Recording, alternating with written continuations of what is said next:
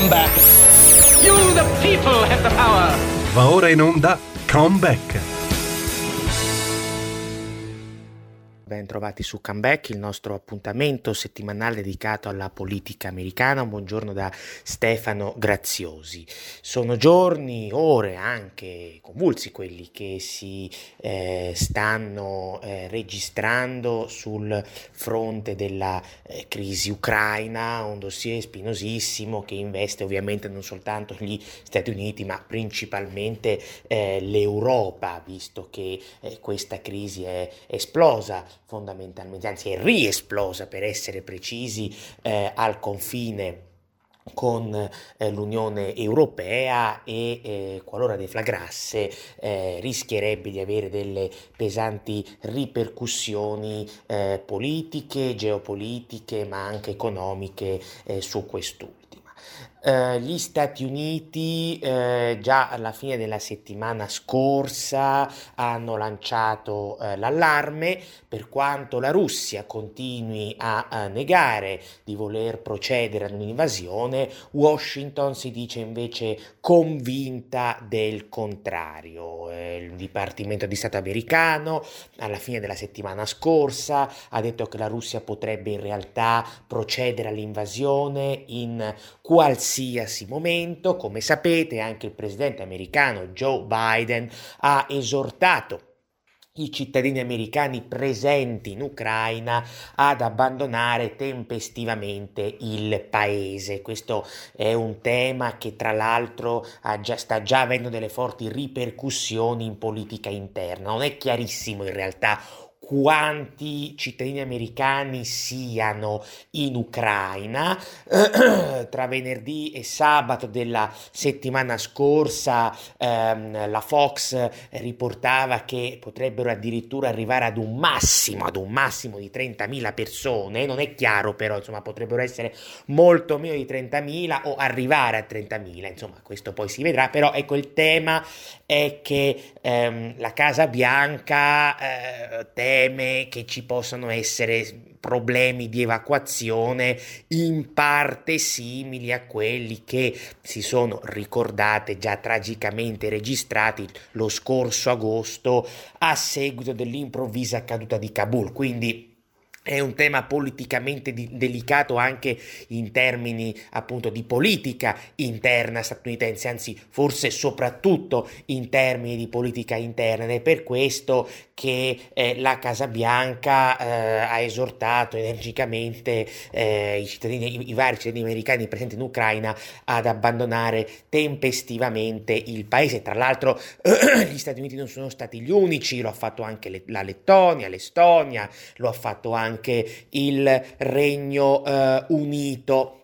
Secondo gli Stati Uniti, inoltre, sarebbe probabile un'invasione eh, russa ancora prima che le eh, Olimpiadi di Pechino eh, finiscano, ricordiamo che eh, finiscono tra poco, finiscono il 20 di febbraio, quindi se eh, gli Stati Uniti hanno ragione, eh, questa invasione potrebbe essere lanciata eh, a giorni. Eh, ricordiamo che eh,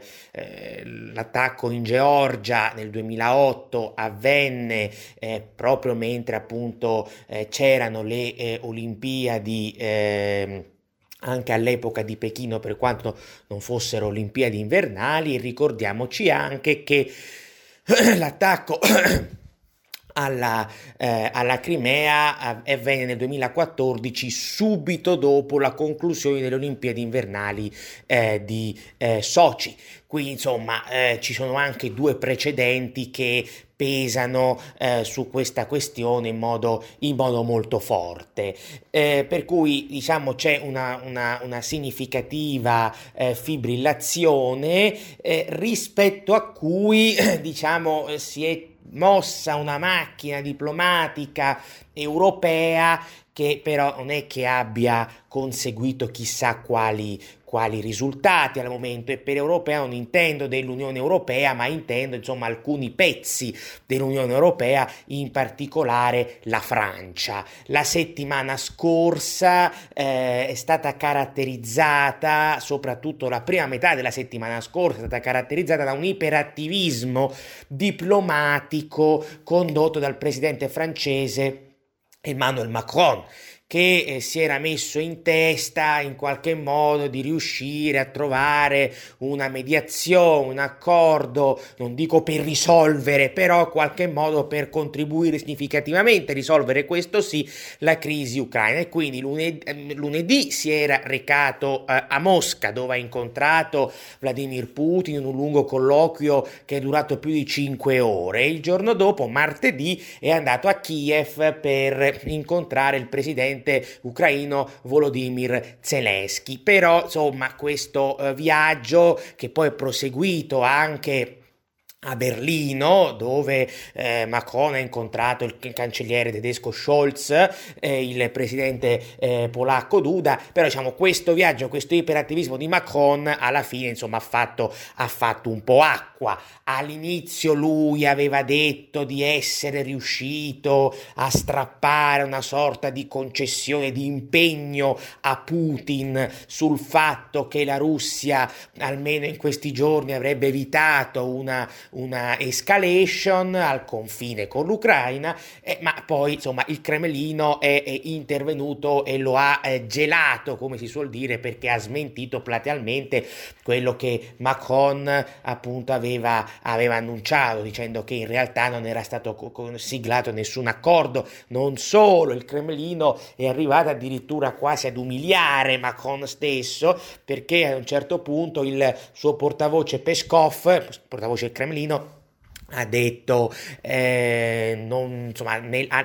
è vero la Francia fa parte della Nato ma non è il paese che comanda nella Nato. E quindi diciamo non è ha fatto chiaramente intendere che il vero eh, interlocutore della Russia in questa eh, sfida diciamo così in questa crisi internazionale restano comunque gli Stati Uniti e non certo la Francia che appunto ha fortemente ridimensionato le ambizioni diplomatiche geopolitiche di Macron. È stato un colpo abbastanza duro per lui, eh, per il presidente francese, questo eh, sia in termini di credibilità internazionale, ma anche in termini di politica interna, perché c'è chi ritiene, non credo a torto, che questo iperattivismo diplomatico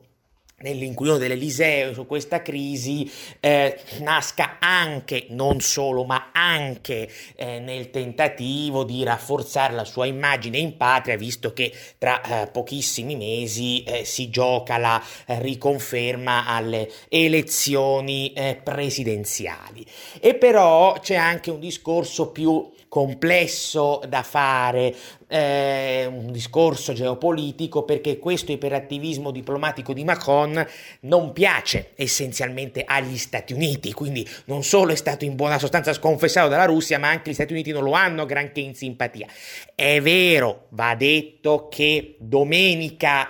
due domeniche fa ormai, cioè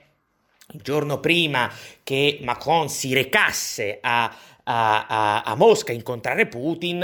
eh, Macron stesso ebbe una, eh, avuto una, una, tele, una conversazione telefonica con Biden, per cui i due si sarebbero coordinati, però... Eh, se mi consentite, mi è parsa un po' più come dire una, un'azione questa di facciata che altro perché eh, a Washington, e questo è un po' trasversale tra democratici e repubblicani, ehm, si avverte da un po' di tempo eh, un certo malessere, un certo malumore nei confronti delle fughe in avanti del presidente francese. Ricordate che alcuni giorni fa, per esempio, Macron aveva proposto questo patto di sicurezza da, da negoziare direttamente con la Russia, cosa che insomma aveva irritato significativamente non solo i paesi dell'est Europa, partire dalle repubbliche baltiche, ma anche proprio appunto gli, gli Stati Uniti. più in generale, più strutturalmente se vogliamo, qui c'è sempre lo stesso discorso di un Macron che invoca una, diciamo, una eh, autonomia strategica dell'Unione Europea, eh, una difesa europea sempre più autonoma, in alcuni casi addirittura un esercito europeo e queste proposte vengono viste sia in Est Europa che dagli Stati Uniti soprattutto eh, diciamo così, come assist, eh, voluti o non voluti, comunque come assist a Russia e Cina, perché dicono gli Stati Uniti questo tipo di proposte eh, di, forte auto- di, di maggiore autonomia, di significativa autonomia nella difesa europea, finirebbero per avvantaggiare indirettamente la Russia e la Cina che punta tutto sia, puntano tutto, scusatemi, sia sul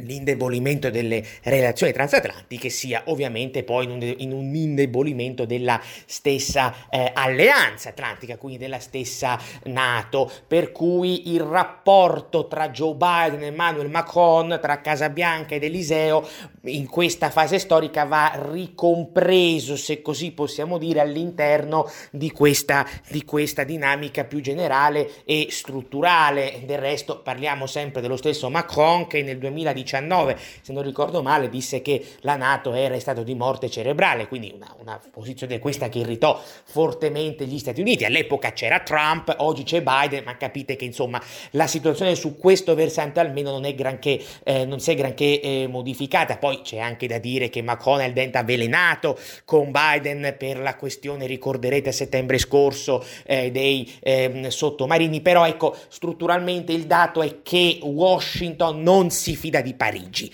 Non si fida di Parigi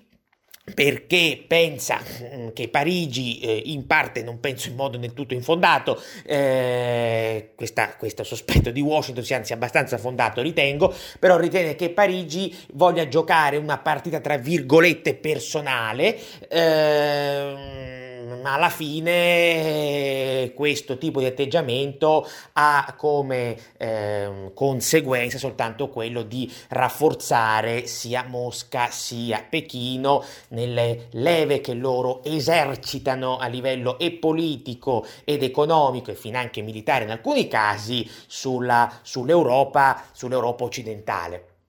Per cui questo è un elemento che va eh, considerato. Ma la settimana scorsa c'è stato anche un altro incontro importante e problematico, quello tra Joe Biden e il cancelliere tedesco Scholz, nuovo cancelliere tedesco Scholz, il quale si è recato eh, a Washington, è stato accolto da Biden, in due hanno discusso e hanno tenuto una conferenza stampa, eh, però ecco anche lì eh, ci sono stati dei problemi. È vero, ah, i due leader hanno tentato di dare una, eh, un'immagine di compattezza, hanno stentato, hanno stentato sintonia, però poi quando sono arrivate le domande, eh, diciamo, da parte dei giornalisti,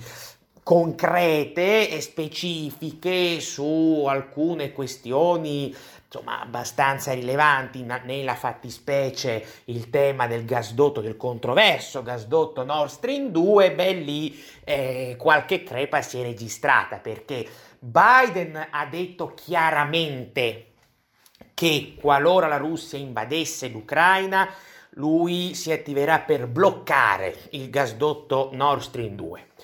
Scholz non lo ha detto cioè ha vagamente detto, parlato di eh, convergenza con Biden, ma non è uscito dalla sua bocca, eh, eh, diciamo così, l'impegno a effettivamente a bloccare il gasdotto, cosa che insomma è stata sottolineata dalla stampa americana e internazionale a partire dalla CNN, che quindi insomma non c'è esattamente un forte coordinamento in questo momento tra Washington e Berlino Berlino, ma lo sapete, ne abbiamo già parlato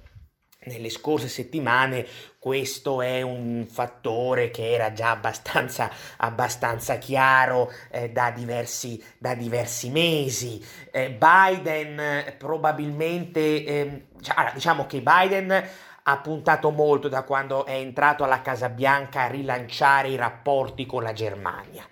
perché i rapporti tra Stati Uniti e Germania si erano, lo sapete, fortemente deteriorati, ma non solo negli anni di Trump, perché la vulgata giornalistica dice che eh, i rapporti tra Trump e la Merkel erano terribili, cosa buona sostanza vera, però dobbiamo anche ricordare che in realtà già ai tempi di Obama i rapporti tra Stati Uniti e Germania fossero piuttosto tesi e complicati, poi sicuramente magari c'era un rapporto personale più cordiale tra Obama e la Merkel di quello che non fosse appunto il rapporto personale tra Trump e la Merkel, questo è vero, però a livello di eh, relazioni tra gli stati le fibrillazioni c'erano ai tempi di Obama ricordiamoci sempre che eh, un fattore per esempio di attrito era la politica commerciale della Germania, poi c'è stato il caso Snowden, c'è stato il caso Dieselgate, insomma eh, non è che fosse proprio un rapporto idilliaco quello tra Berlino e, e, Washington, poi la situazione è proseguita in alcuni casi addirittura peggiorata eh, ai tempi di Trump. Quindi Biden ha detto cerchiamo di rilanciare questo rapporto con la Germania anche perché lui in parte forse eh, all'inizio puntava anche sul fatto che ormai il lungo cancellierato di Angela Merkel stesse, eh, stesse terminando. E la Merkel, soprattutto in questi ultimi anni, aveva portato avanti una politica eh, estera tutto sommato piuttosto blanda nei confronti della Russia e della Cina. Sì, eh, aveva una linea ehm, diciamo ufficiale molto dura sui diritti umani, però poi nei fatti, nei fatti la Germania ha rafforzato i suoi, eh, diciamo così, i suoi legami eh, economici e finanche energetici sia con la Russia che con, che con, la stessa Cina. Il controverso trattato europeo sugli investimenti che venne siglato dalla Commissione europea alla fine del 2020 e che eh, ebbe, fu, fu, fortemente criticato dagli Stati Uniti sia dai repubblicani che dai democratici era stato voluto fortemente proprio dalla Merkel, così come il gasdotto Nord Stream 2, il governo Merkel, di cui faceva parte anche Scholz, ricordiamoci, l'attuale cancelliere, lo ha fortemente auspicato, lo ha fortemente difeso. Quindi probabilmente eh, Biden pensava che con il nuovo governo tedesco, visto che si sapeva che era abbastanza certo che nel nuovo governo ci sarebbero state forze come i Verdi, che storicamente sono più, ehm, eh, più dure nei confronti tanto della Russia quanto della Cina, che ci potesse essere, come dire, una sorta di cambio di linea, di cambio di prospettiva. Ed è anche in questo senso che probabilmente Biden a eh, maggio scorso revocò improvvisamente le sanzioni sul gasdotto Nord Stream 2 che era stato Trump ad imporre a partire da dicembre 2019, questo quando poi vi dicono sempre che Trump era un presidente filorusso, ehm, però insomma questo cambio di linea su cui Biden aveva fortemente puntato in realtà non si è è attuato, non si è verificato, perché almeno al momento il governo tedesco continua ad essere fortemente, eh, fortemente ambiguo sul tema del Nord Stream 2 e nei fatti, nella ciccia delle questioni, anche un'ambiguità si registra per quello che riguarda il dossier ucraino, eh, la nuova ministra degli esteri tedesca, la Baerbock, doveva avere un incontro proprio settimana scorsa con il presidente ucraino Zelensky e questo incontro è saltato. Eh, CNN ha detto sì, formalmente è saltato per questioni diciamo organizzative, in realtà questo ha riportato CNN ci sono state indiscrezioni, fond- ci sarebbero state indiscrezioni fondate secondo cui Zelensky proprio non, voluto, non avrebbe voluto incontrare eh, la ministra degli esteri tedesca proprio per la questione Nord Stream 2 per una forte irritazione nei confronti della Germania. E del resto sono mesi che tanto l'Ucraina quanto la Polonia criticano la Germania sul tema del gasdotto Nord Stream 2 quindi eh, c'è un problema di eh, compattezza nell'ambito dell'Europa occidentale per cui la Russia ha buon gioco a fare riferimento all'energia ma non solo, ma soprattutto all'energia per creare delle fibrillazioni nel campo eh, transatlantico e delle divisioni. Però poi c'è anche un tema di politica interna americana e infatti i repubblicani, almeno alcuni ambienti repubblicani, stanno criticando Biden per questo suo tentativo di rilancio delle relazioni con la Germania che in realtà almeno al momento non ha portato granché ha, ha, ha, dei benefici perché la Germania sulla questione eh, dell'Ucraina resta comunque, come dire, eh, t- tiene un po' il piede in due staffe perché di fatto non ha grosse intenzioni di fare marcia indietro sul gasdotto eh, Nord Stream 2. A maggior ragione va, va ricordato anche che l'attuale governo tedesco costituito da tre forze politiche che sono i Verdi, i Liberali e appunto i Socialdemocratici, eh, sono, sono, ci sono forze che storicamente proprio hanno delle posizioni assolutamente divergenti sia su quello specifico dossier sia poi sui rapporti internazionali nella fattispecie con la Russia e con la Cina. Quindi eh, trovare anche una sintesi interna su questo tema è molto molto difficile e questo poi pesa eh, inevitabilmente sulla eh, strategia eh, nei confronti, eh, nei confronti della Russia. Quindi da una parte abbiamo una Francia iperattiva ma velleitaria che eh, per sue ambizioni però non solo non conclude niente, ma poi spacca il fronte transatlantico e una Germania che invece appunto se ne resta lì senza essere troppo chiara, sì, fa delle dichiarazioni di principio magari altisonanti, ma poi in concreto, in concreto eh, si mantiene in un'area grigia perché vuole tutelare i propri eh, interessi eh, economici ed energetici e quindi con questi due grossi problemi interni al fronte occidentale, Biden deve fare, deve fare i conti. Io mi fermerei per qualche minuto. Bentrovati su Comeback, il nostro appuntamento settimanale dedicato alla politica americana. Un buongiorno da Stefano Graziosi. Nella prima parte della trasmissione di oggi ci siamo eh, occupati eh, nel contesto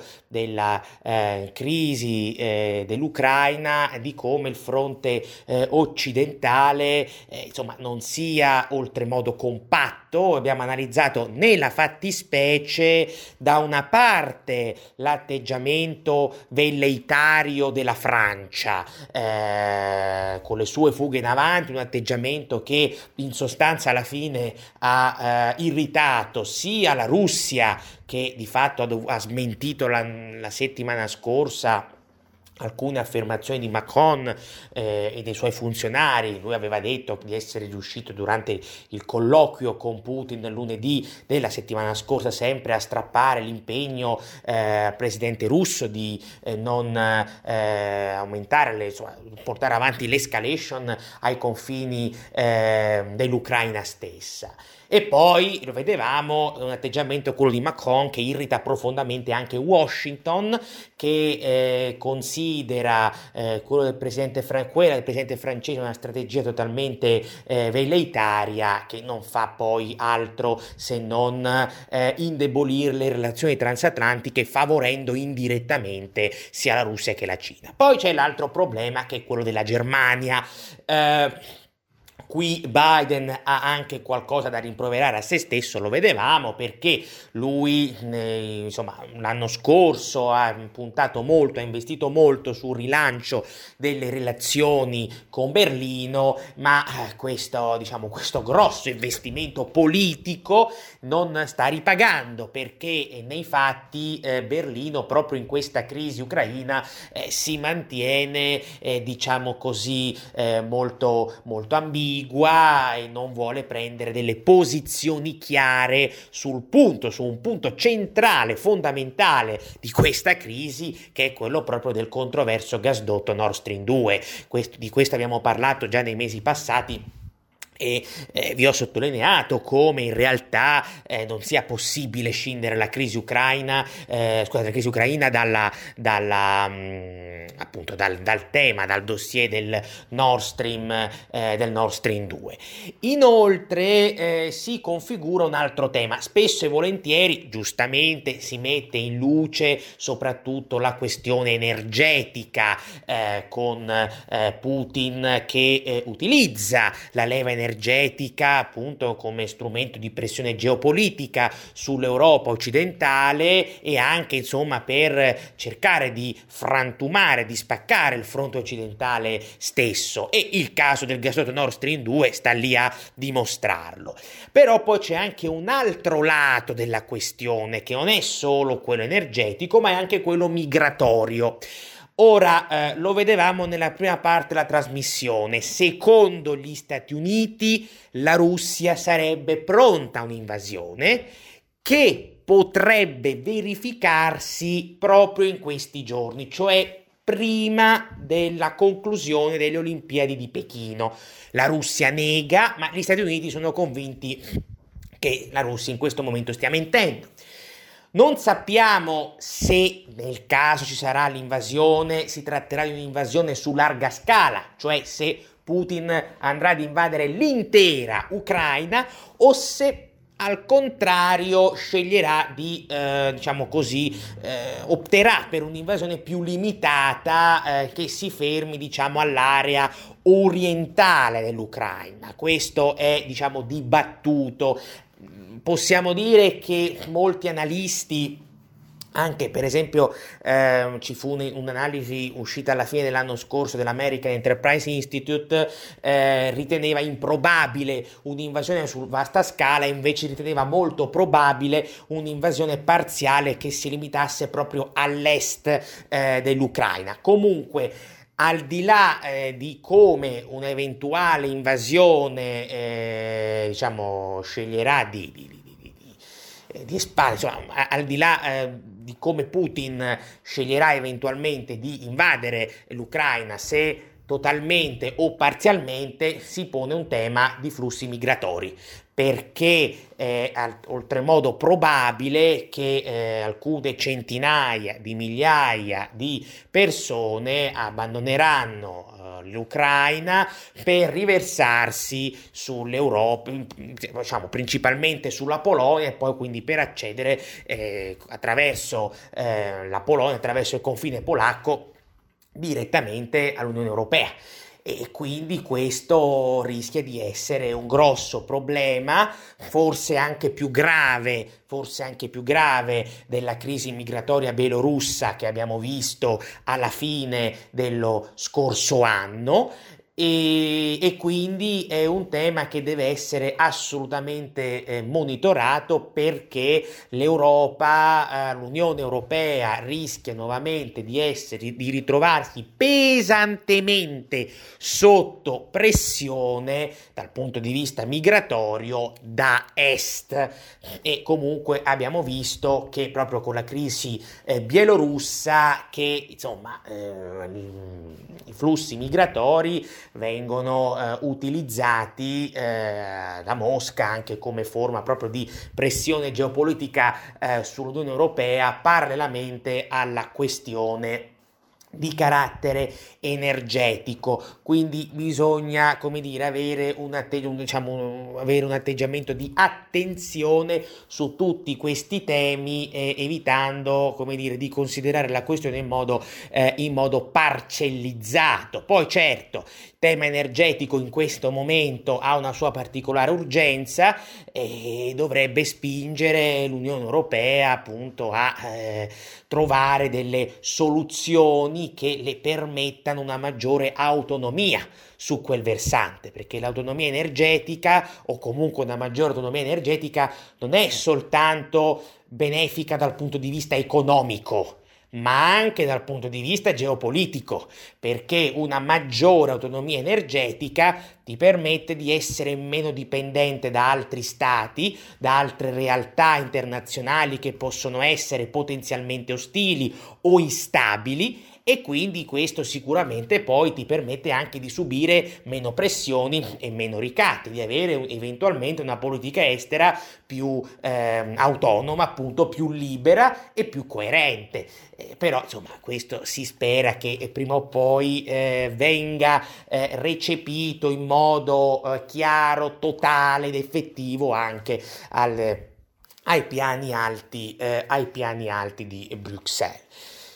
In tutto questo bisogna anche monitorare eh, la, il, la, crescente convergenza che si sta registrando tra eh, Pechino e Mosca. Lo abbiamo visto, eh, c'è stato questo incontro eh, il giorno stesso della cerimonia d'apertura delle Olimpiadi di Pechino a Pechino tra il presidente cinese Xi Jinping e lo stesso Putin è stato un incontro molto significativo, soprattutto alla luce del fatto che Xi Jinping non incontrava un capo di Stato straniero de visu, eh, quindi di persona dall'inizio della pandemia. Quindi il primo è stato Putin. I due hanno discusso e hanno rafforzato, hanno consolidato i propri eh, rapporti politici, economici e finanche energetici. Quindi tornando al tema dell'energia, nel prossimo futuro eh, Mosca eh, diciamo, si concentrerà ancora di più sull'approvvigionamento energetico della Cina e questo rischia di essere un grosso, enorme problema per l'approvvigionamento energetico dell'Europa. Ecco perché l'Europa dovrebbe, torniamo a quello che dicevamo prima, puntare su una maggiore eh, autonomia proprio sul piano energetico, nuovamente per evitare di restare poi alla mercé di eh, potenze eh, esterne.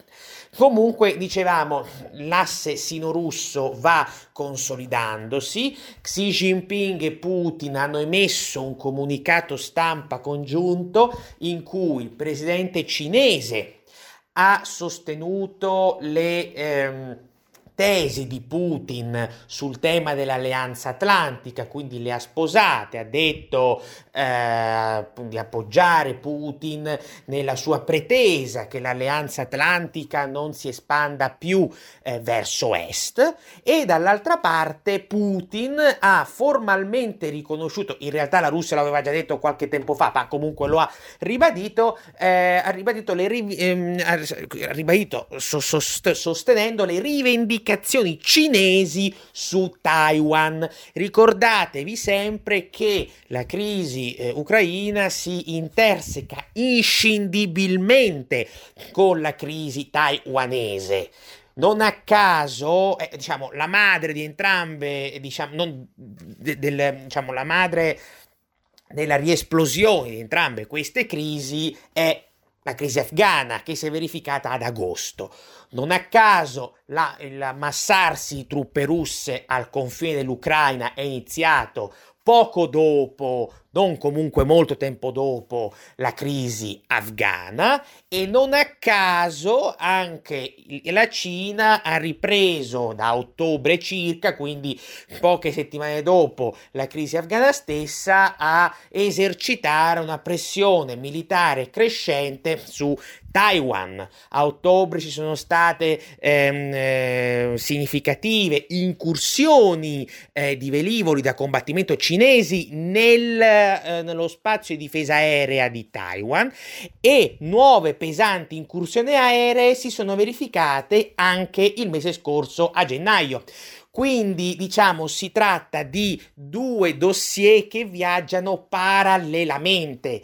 ehm, Xi Jinping del resto vede nella crisi ucraina la possibilità che si inneschi un effetto domino che poi appunto gli permetta di eh, avere un atteggiamento sempre più aggressivo e di procedere poi a un'invasione nei confronti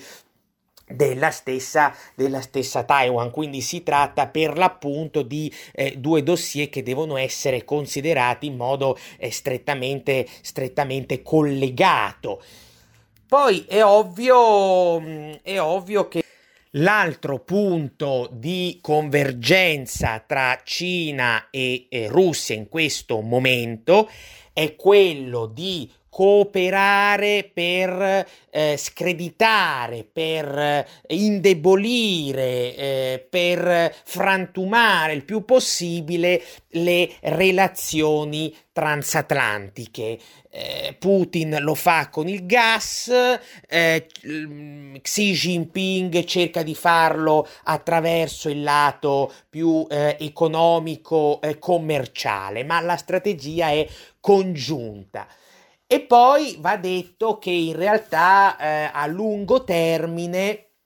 questo, diciamo, questo consolidamento dell'asse sino-russo punterebbe a creare un gigantesco blocco eh, sino-russo che conterebbe inoltre sull'espansionismo politico ed economico della Cina in primis, ma della Russia in secundis, anche nel continente africano. Continente africano dove soprattutto in alcune aree Cina e Russia sono sempre più forti laddove gli Stati Uniti hanno un'influenza sull'Africa che è molto molto debole. E poi un'influenza debole anche quella dell'Unione Europea che soprattutto in alcune aree come il Sahel si sta eh, come dire si sta diventando quasi evanescente. Vedete quello che sta per esempio succedendo in Mali eh, in parte anche in Burkina Faso. Ovviamente Ovviamente questo è un progetto di lungo termine che punterebbe quindi a creare questo vastissimo blocco geopolitico a trazione cinese con l'obiettivo ultimo di eh, rendere sempre più marginali gli Stati Uniti e quindi indebolendo fondamentalmente le, le, le, o recidendo addirittura le relazioni transatlantiche. Eh, non è detto che poi questo obiettivo venga conseguito da Pechino, perché comunque ci sono vari problemi, non è così semplice, però la strada intrapresa è sicuramente quella ed è una strada assolutamente inquietante perché eh, se questo obiettivo venisse realmente conseguito da qui ad alcuni anni, beh, l'Europa, anche l'Europa occidentale, rischierebbe di venire essenzialmente risucchiata all'interno di questa, di questa, di questa orbita tanto più che la stessa Russia sta rischiando molto in questo suo abbraccio con Pechino che eh, può diventare dall'oggi al domani un abbraccio, eh, un abbraccio particolarmente eh, soffocante. Quindi eh, qui ehm, è necessario anche che eh, gli Stati Uniti affrontino questo problema con consapevolezza tenendo sempre ben presente che eh, si tratta di questioni sicuramente geopolitiche complesse che non possono essere risolte soltanto appunto attraverso eh, il minacciare o il combinare delle sanzioni. È necessario che Washington si renda conto che ci sono alcuni scenari, eh, alcuni teatri geopolitici di fondamentale importanza rispetto a cui l'influenza politica americana deve assolutamente essere più forte, più, più, più salda e non mi riferisco soltanto all'Europa occidentale dove anche per colpa di Biden, va detto, anche se poi non è solo colpa sua, però Biden ci ha messo del suo con l'Afghanistan, qui non mi riferisco solo all'Europa occidentale dove i rapporti transatlantici in questo momento sono eh, piuttosto, come dire, piuttosto eh, sfarinati, insomma un po' sfilacciati, ma mi riferisco anche ad altre aree proprio a partire dall'Africa. Il continente africano è stato geopoliticamente parlando in buona sostanza ignorato dalle ultime amministrazioni americane e, e, questo, e questo è un grosso problema perché ha rafforzato sia in sede ONU sia in, diciamo, a livello geopolitico più generale eh, la Russia e la Cina. E adesso cominciamo a vedere i risultati e non sono indubbiamente dei risultati eh, come dire eh, almeno da, quello, da come la vedo io troppo auspicabili eh, per, per l'Occidente. Vedremo quello che succederà. Io per oggi vi saluto e vi do appuntamento alla prossima settimana. Una buona giornata da Stefano Graziosi. Come back. Come back. Then in the name of democracy, fight for a new world. Avete ascoltato Come Back.